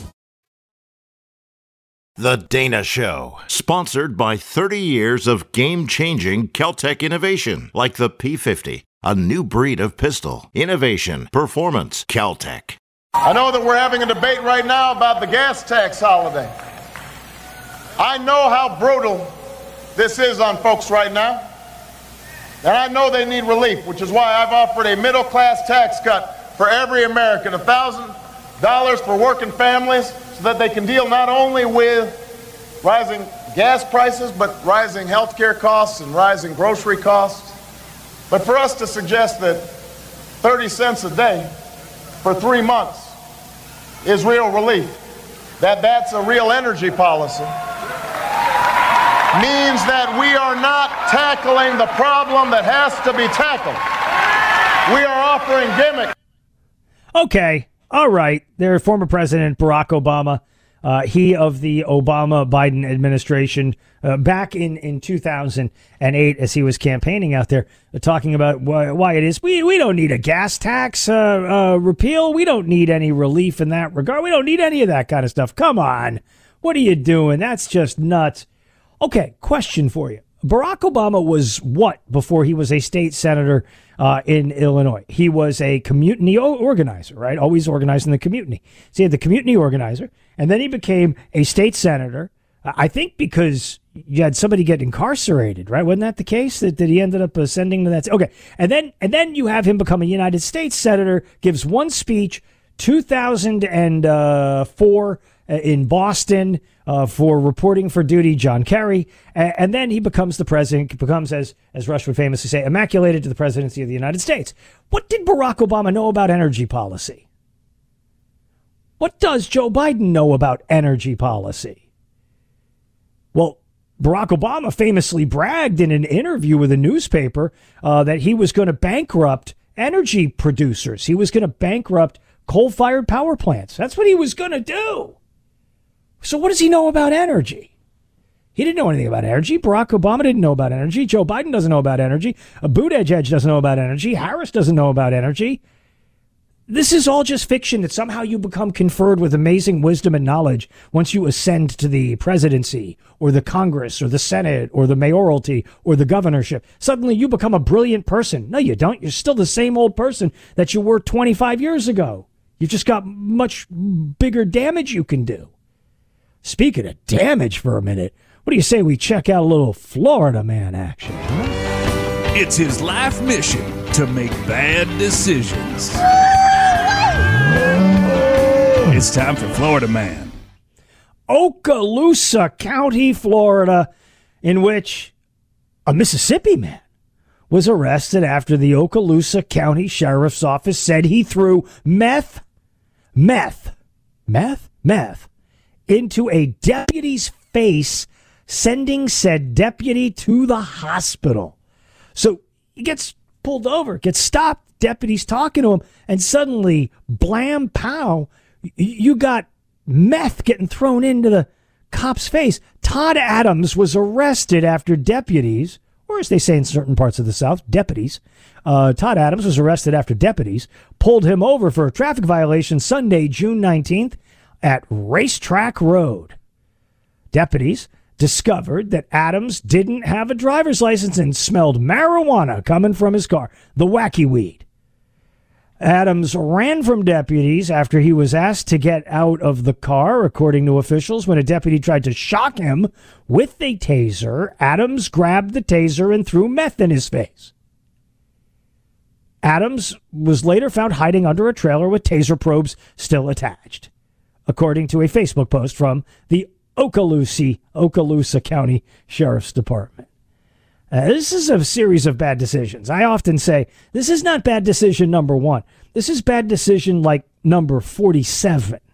Having the meth, getting pulled over, fighting the cop, throwing the meth in the face. Now we're 7 bad decisions into this, and he's probably 400 bad decisions into life. Deputies searched his car and found 147 grams of meth, 12 hydrocodone pills, 76 grams of codeine syrup, and marijuana. He was charged with a battery on an officer, etc., including resisting.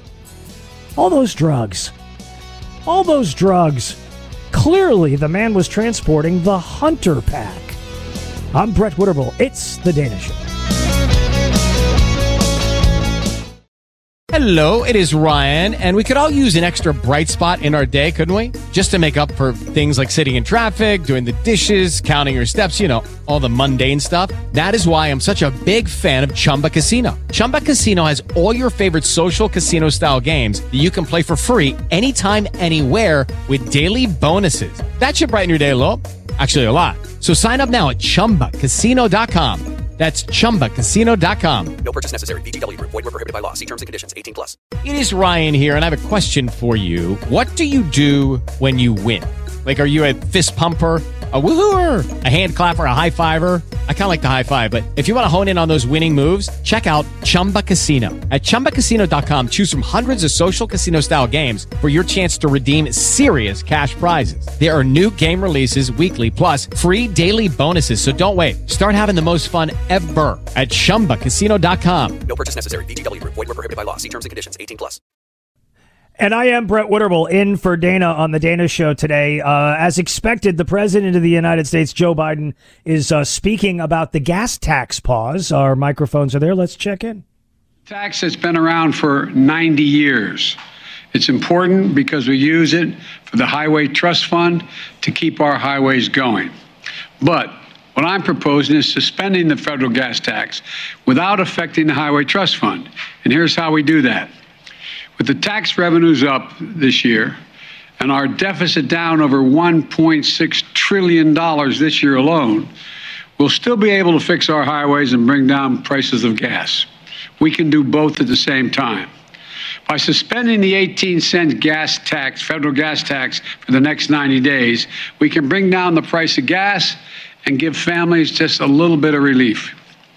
I call on the companies to pass this along, every penny of this 18-cent reduction to the consumers. There's no time now for profiteering.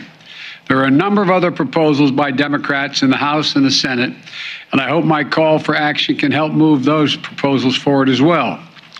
But we can also cut gas prices even more in another way.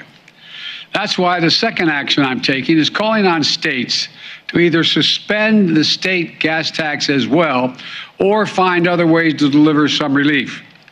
State gas taxes average 30 cents per gallon. Already, some states have acted. In Connecticut and New York, the governors have temporarily suspended their gas tax as well.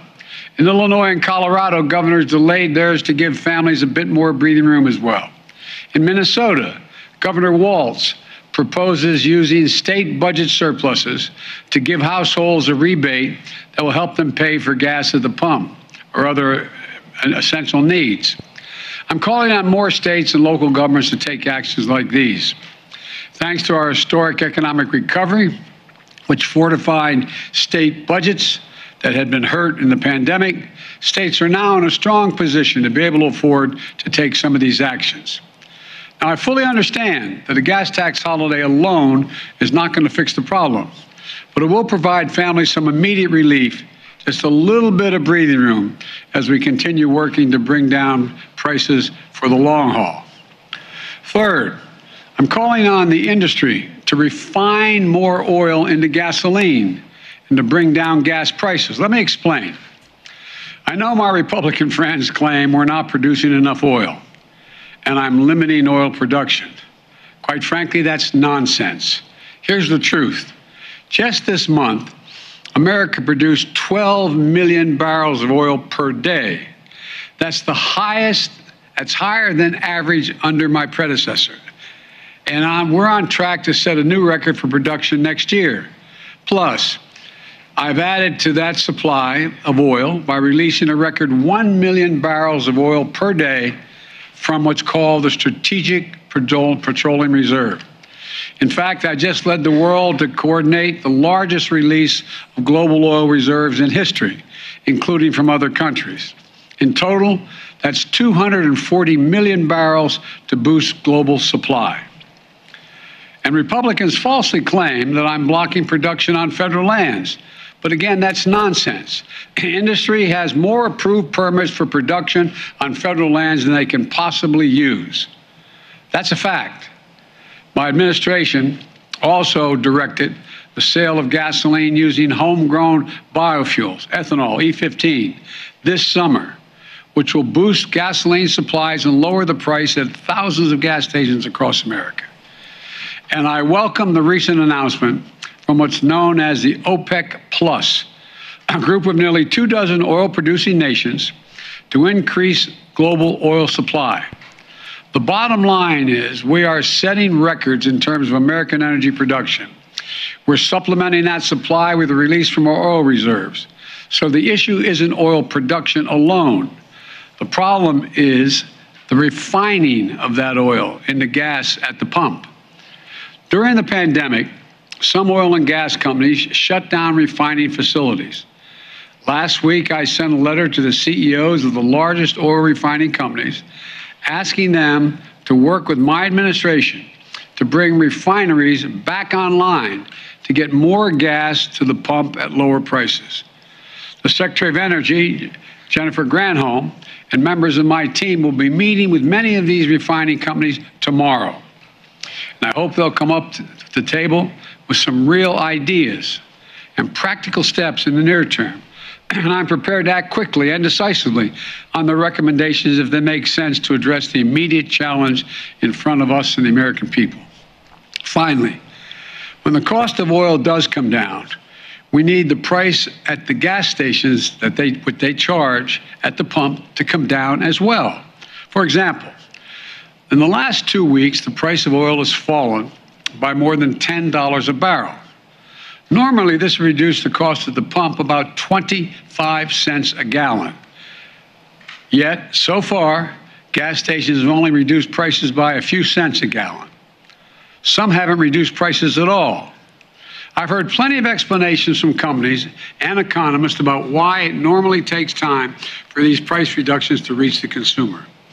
I might note, when the price of a barrel of oil goes up, it doesn't take much time for the price at the pump to go up. So let's be honest with one another. My message is simple. To the companies running gas stations and setting those prices at the pump, this is a time of war, global peril, Ukraine. These are not normal times. Bring down the price you are charging at the pump to reflect the cost you are paying for the product. Do it now. Do it today. Your customers, the American people, they need relief now. Okay. Okay, that's the President of the United States announcing the gas tax holiday, all that sort of stuff. I want to address what he just said because it's not an entirely accurate description of what it is that takes place. So if you buy a load of gasoline, right? Because you are running a retail establishment. So think of your local gas station and you have to get out there on the market and you have to purchase gasoline, 10,000 gallons of gasoline to go into the tank that's in the ground there that you're then going to sell. You buy that at the market price that the gasoline is at the day you buy it. So, like, let's say it's $1. I'm just going to say it's $1 a gallon just for an easy number here. So you spend $10,000 for that oil or for that gas that goes into the tank.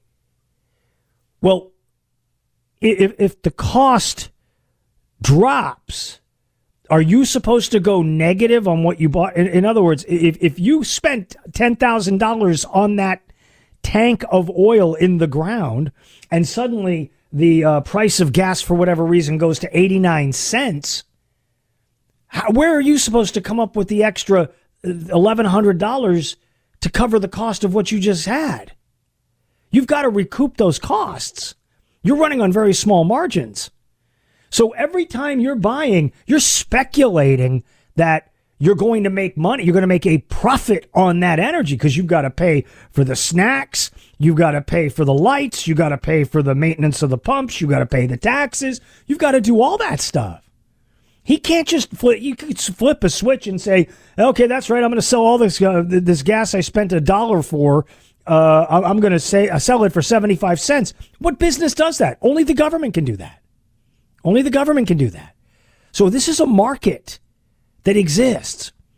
What does gold cost right now out in the marketplace? What does a package of toilet paper cost out in the marketplace? What does baby formula cost out in the marketplace? These are inflationary times because of the inflation created by the White House. With the spending, with the COVID pandemic, with shoveling money out. So now he goes to the oil company and vilifies the oil company, vilifies the gas company, and then says, you better play ball with us? How is that a negotiation? They could really stick this president. They could say, we're not moving the price. Too bad. That's it. You want to try to put us out of business? We got to protect our bottom line. And remember, this isn't Daddy Warbucks walking around owning a gas station. These gas companies, are publicly traded corporations. They have shareholders. All right. You mismanage the way the shareholders are being treated. You could end up in jail if you're the CEO. So this guy thinks you can just wave a magic wand and fix it all. He knows darn well what he has said on the campaign trail to end fossil fuels, to end the Keystone XL pipeline. He knows that he did every bit of this out there on the campaign trail. And now when it starts to get hot in the kitchen, he wants relief. Well, is he willing to put forth a suspension of the war on fossil fuels? Is he willing to come to a moment of détente? Is he willing to come to a moment of negotiation with energy companies, or is he still going to try to put them out of business? That's the question that needs to be asked of the president. I gave you the statistics earlier in this program, in Dana's show. 608,000 electric vehicles in all of the United States. 284 million gas-powered vehicles. You tell me how you're going to get brought online hundreds of millions of electric vehicles to come online to replace the fossil fuel-burning vehicles. How are we doing that? How does that happen? Plenty more. Straight ahead, I got a special guest coming up after the bottom of the hour. We've got a drama surrounding koozies in North Carolina. I'm Brett Winterbull. You're listening to The Dana Show. Join us today during the Jeep Celebration event. Right now, get 20% below MSRP for an average of $15,178 under MSRP on the purchase of a 2023 Jeep Grand Cherokee Overland 4xe or Summit 4xe. Not compatible with lease offers or with any other consumer incentive offers. $15,178 average based on 20% below average MSRP from all 2023 Grand Cherokee Overland 4xe and Summit 4xe models in dealer stock. Residency restrictions apply. Take retail delivery from dealer stock by 4/1. Jeep is a registered trademark. Shopify helps you sell at every stage of your business. Like that, let's put it online and see what happens stage. And the site is live. That we opened a store and need a fast checkout stage. Thanks, you're all set. That count it up and ship it around the globe stage. This one's going to Thailand. And that, wait, did we just hit 1 million orders stage? Whatever your stage, businesses that grow with Shopify. Sign up for your $1 a month trial at shopify.com/listen. Red meat, black coffee, truth-telling. The Dana Show. I know that we're having a debate right now about the gas tax holiday. I know how brutal this is on folks right now. And I know they need relief, which is why I've offered a middle-class tax cut for every American, $1,000 for working families, so that they can deal not only with rising gas prices, but rising health care costs and rising grocery costs. But for us to suggest that 30 cents a day for 3 months is real relief, that's a real energy policy, means that we are not tackling the problem that has to be tackled. President Obama back in 2008 on the campaign trail. It is The Dana Show. I'm Brett Winterble in for Dana today. This is incredible to watch, this aftermath that we just had of the president of the United States coming out and laying out his plan to try to get gas prices down. You had earlier today the chairman of the Federal Reserve, Jay Powell, coming in and testifying, talking about inflation, trying to manage how it is you're going to get inflation under control. The reason why gasoline is so expensive is because it is inflation that is driving the costs of everything up. Everything has gone up. Food, milk, bread, bacon, what have you. The costs have all gone up. So has the cost of energy. There's a demand and a supply. And if there's too much money chasing too small of a supply, you end up with inflation. So, of course, President Biden comes out and says, we're going to do a gas tax holiday, and we're going to give the American people more money back in their pocket, $3 for every fill up that they do, basically. And that money is then going to somehow alleviate the pain of the inflation. There is no free lunch. There is no free ride. I don't understand what the issue is when you try to understand how it is this is going to play out. It just doesn't make any sense to me. I do not get it. It's because you have people in the administration that do not understand basic economics, period, full stop. What do you say we take a look at what else is going on there with a Big Five? And now, all of the news you would probably miss. It's time for Dana's Quick Five, brought to you by Caltech. That's right, the Quick Five. The Food and Drug Administration, FDA, is set to order the popular Juul e-cigarettes off the market in the United States, according to the Wall Street Journal. Anonymous sources told the outlet that the FDA will reject Juul's application for authorization for its tobacco and menthol-flavored products to remain on the U.S. market. The denial order, which could come as early as Wednesday, would follow a roughly 2-year review process of data the vaping company presented in its quest to seek authorization. There's uncertainty surrounding the e-cigarette company since the FDA set its sights on it nearly 4 years ago. Perhaps they ought to use it as a COVID-19 vaccine delivery device. Maybe then they would get the seal of approval from the FDA. Senate gun control bill. The deal is using burn grants to incentivize sales states to adopt red flag laws. The Senate gun control legislation introduced Tuesday uses burn grants. Section 12,003 says the use of burn grants for implementation of state crisis intervention programs. So the feds are going to pay states to go out there and run these situations down. Senate unveils some of the language here. By the way, it's looking pretty freaky. It expands background checks and expands prohibited purchasers. Ultimately, this is going to become like a social credit score all the way around. Speaking of body armor, New York's post-Buffalo body armor ban fails to ban the armor that was used in the murders in Buffalo. And finally, Harris Teeter grocery stores are dropping koozies with gun images after a Democrat starts a social media criticism. In fact, coming up in a matter of minutes, my good friend Brett Jensen is going to come by. We're going to talk about this kerfuffle at Harris Teeter and Kroger and what happens now for those of you who seek to pursue and obtain a koozie. I'm Brett Winterble. It is The Dana Show. Join us today during the Jeep Celebration event. Right now, get 20% below MSRP for an average of $15,178 under MSRP on the purchase of a 2023 Jeep Grand Cherokee Overland 4xE or Summit 4xE. Not compatible with lease offers or with any other consumer incentive offers. 15,178 average based on 20% below average MSRP from all 2023 Grand Cherokee Overland 4xe and Summit 4xe models in dealer stock. Residency restrictions apply. Take retail delivery from dealer stock by 4/1. Jeep is a registered trademark. Where does the radical left's beliefs on sex and gender come from? Pastor Alan Jackson explains. We had a sexual revolution, and then we implement birth control, which was going to eliminate unwanted pregnancy. There would be no unwanted pregnancies. There would be no abortion. Immorality that's not how that plays. The further we came from a biblical view of sexuality, the higher the abortion rates come. Let's put it this way. They wanted orgasms without responsibility. Subscribe to Culture and Christianity, an Alan Jackson podcast on your favorite podcast app. Listen to The Dana Show live on the Odyssey app. Weekdays, noon to 3 p.m. Eastern Time.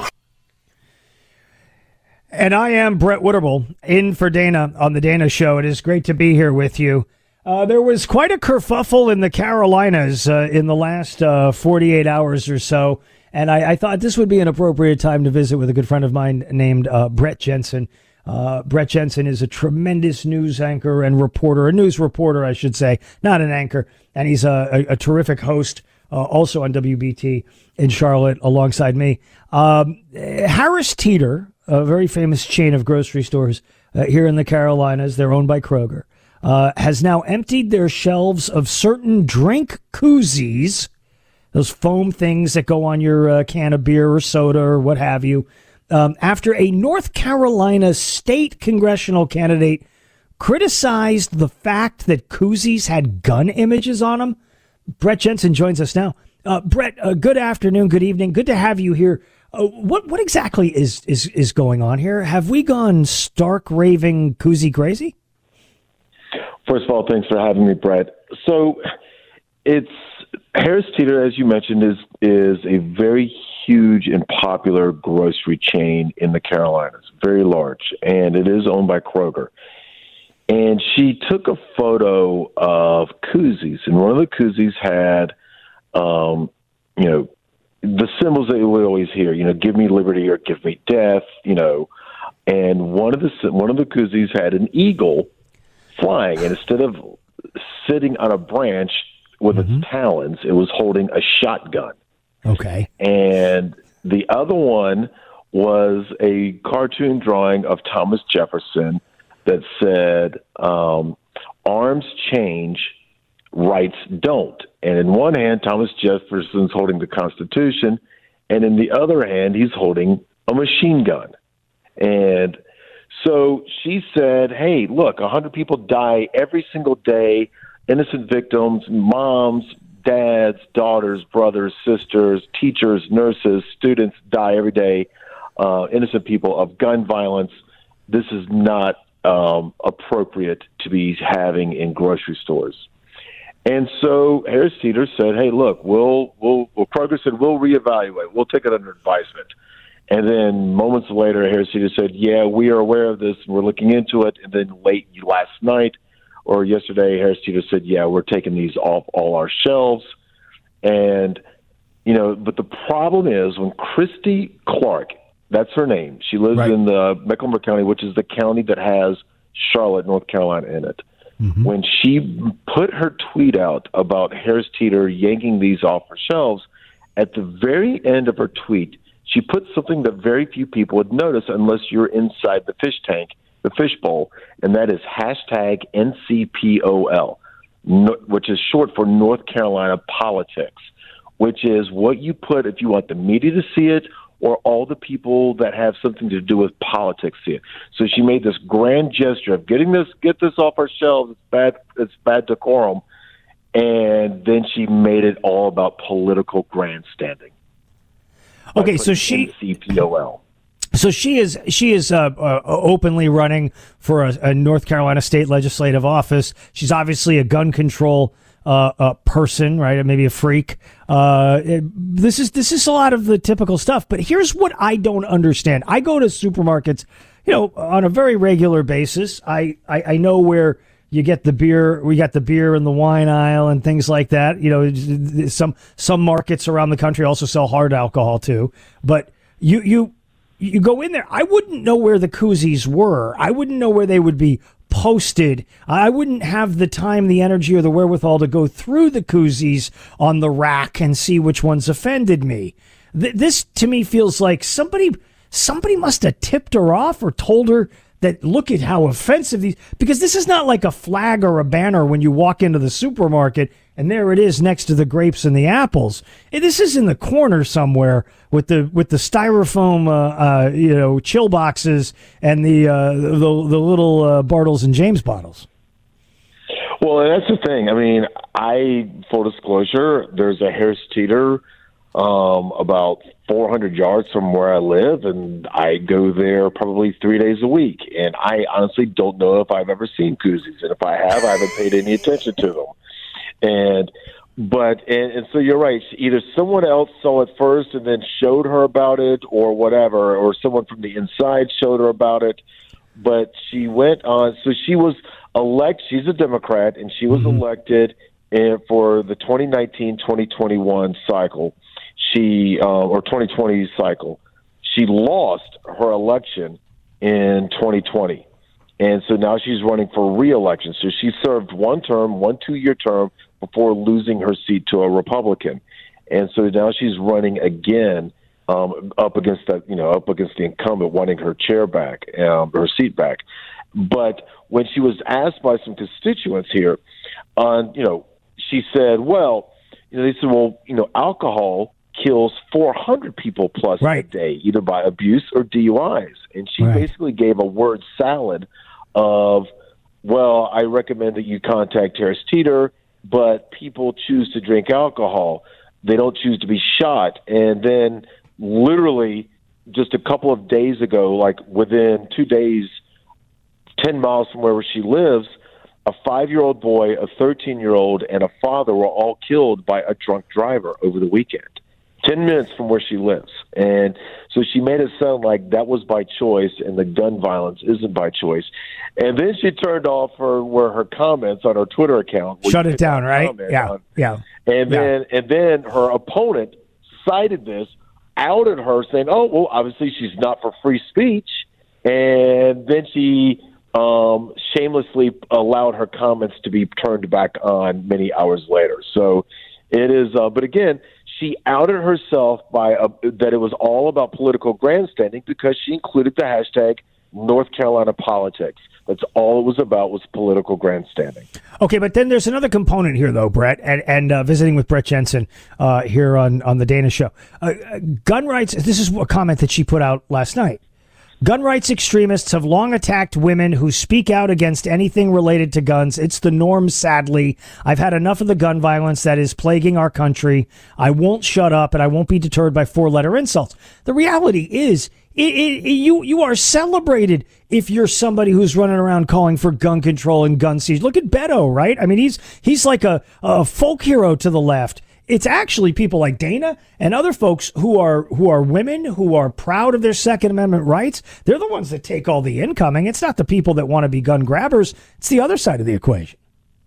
Well, and here's where the disingenuous part is. If she's saying that people who are Second Amendment, people who love their guns and collect guns or want their guns, whatever, she's saying that they only attack women? Are they saying that the people who are pro-Second Amendment don't go after the men, the Beto O'Rourke's of the world? Is that what she's saying? Well, she's saying that if you're a woman... women. So apparently they only go after and criticize a woman who criticize Second Amendment rights. Apparently they don't criticize Beto O'Rourke. Correct. Who beclowned himself a couple of weeks ago in Uvalde.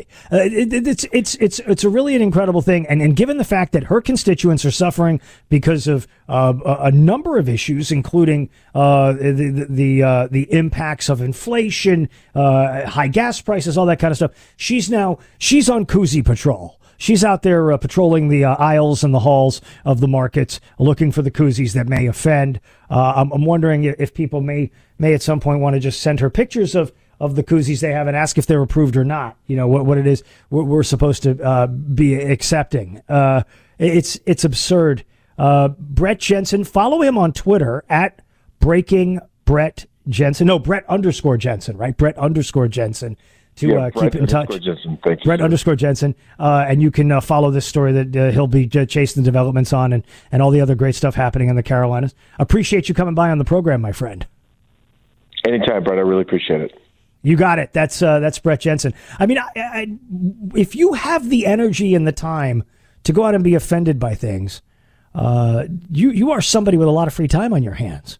You know, it's very reminiscent of what we played earlier in the program. In fact, I'm going to call an audible here.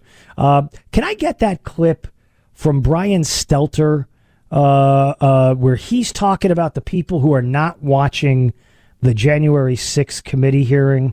Do we have that one? I can't express enough how right-wing media is burying what is going on at these hearings, pretending it's not happening. And that affects politicians as well. You have senators, lawmakers on the Republican side saying they're not watching, and they're proud to say they're not watching because their viewers aren't either. If you look at the ratings for Fox News on the 3 days that they did show the hearings, dropped like a rock. The audience literally just cratered during the hearing and then came right back afterwards.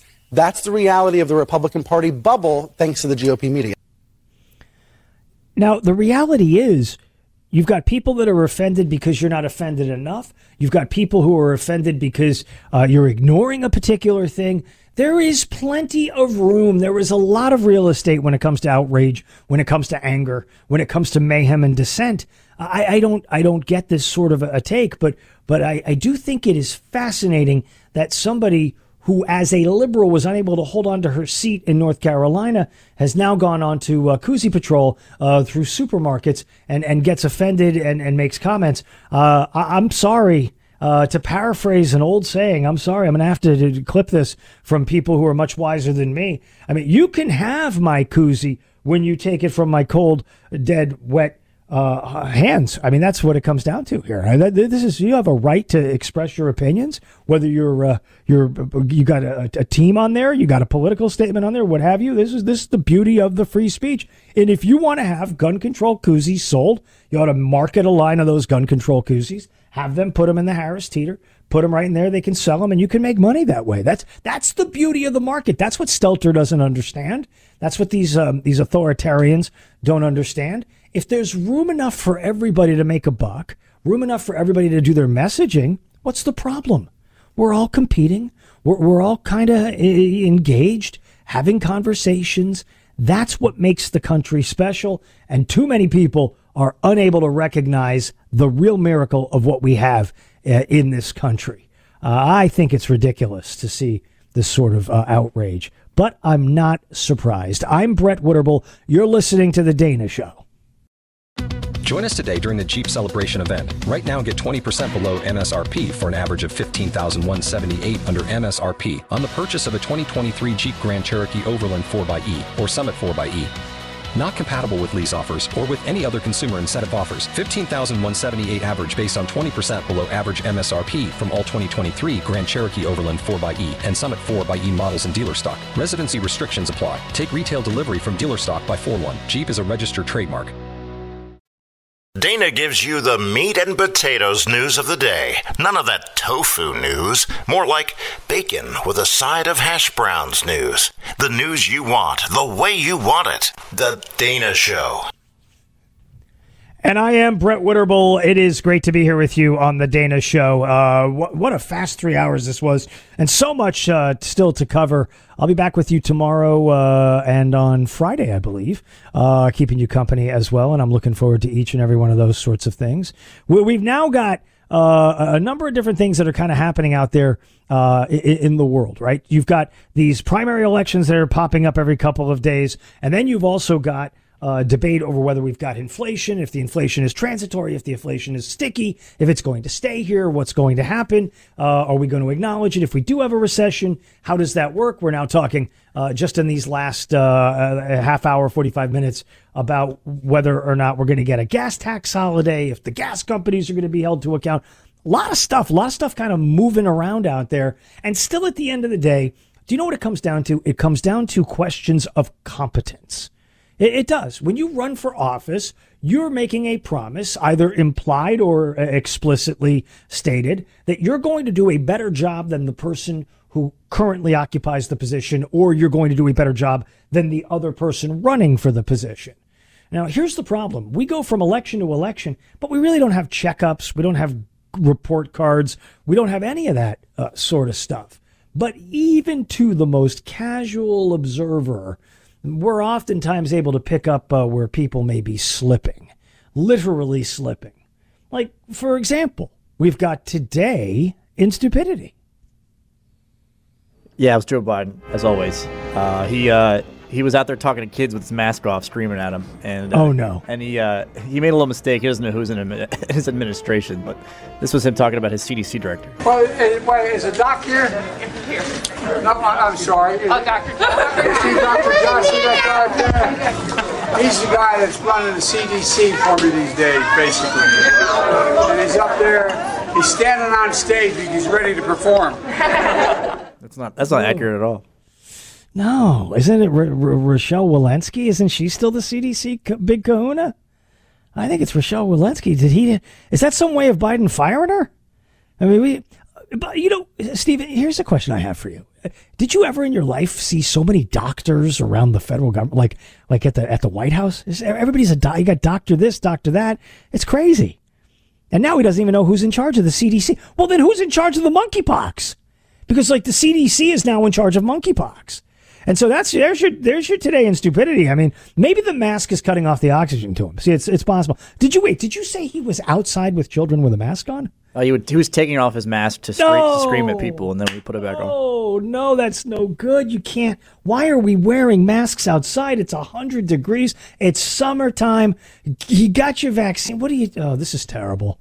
This is terrible, and here's the important thing you got to remember. You've got to remember to wear your mask and get the shot, and then we'll give you, we'll let you have a hot dog for the 4th of July, and it's going to be fine. And that's only going to cost you $792,000.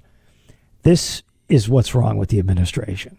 There isn't somebody that feels like they're the rudder of the administration. Even if you hated Donald Trump, you had to acknowledge that by and large, Mike Pence seemed to be a pretty serious fellow who was going to kind of be the rudder of what was going to happen with the administration, right? Even if President Trump might have gotten overheated, upset, something like that, you knew that Pence was going to be there and he was going to be a pretty reasonable guy about things and you'd be able to have a conversation. Who is the reasonable man or woman in this administration? I challenge anybody to explain that to me. I don't know who the reasonable man or woman is in the current administration. Who can then say to him, no, Dr. Jha, he's the guy who's still kind of shepherding the COVID response. He's your COVID-19 coordinator. Rochelle Walensky is the CDC director. And don't worry about it, Joe. When we get back into the fall, just about election time, we call a pandemic panic red ball. We'll all know exactly who's doing what to who for what reason. Hey, thanks so much for having me. Thanks to Stephen for helping me along the way. We'll get together again tomorrow. I am Brett Winterbull. You're listening to The Dana Show. The Supreme Court rejects 14th Amendment arguments for kicking Trump off the ballot. The Biden administration admits secretly flying 320,000 illegals into the country last year, and some unhinged never-Trumpers want to ruin the lives of people seeking a no-labels third-party candidate. I'm Greg Corumbus. Join Jim Garrity of National Review and me each weekday for the Three Martini Lunch podcast. We'll give you the good, bad, and crazy news of the day, and hopefully a lot of laughs too. Follow the Three Martini Lunch on Apple, Spotify, or wherever you get your podcasts. Cartels are exploiting Indian reservations to get into America, and our federal government can't be bothered to stop it. Hey, y'all, it's Sarah Carter from The Sarah Carter Show. I just got back from 2 trips to our southern border, and I want to take you inside a huge hotspot where thousands of migrants are coming into America every day. I was with a member of the National Border Patrol Council when the Border Patrol nabbed multiple illegal migrants who were breaking U.S. law, and I have the exclusive audio. For all this and more, subscribe to The Sarah Carter Show on your favorite podcast app.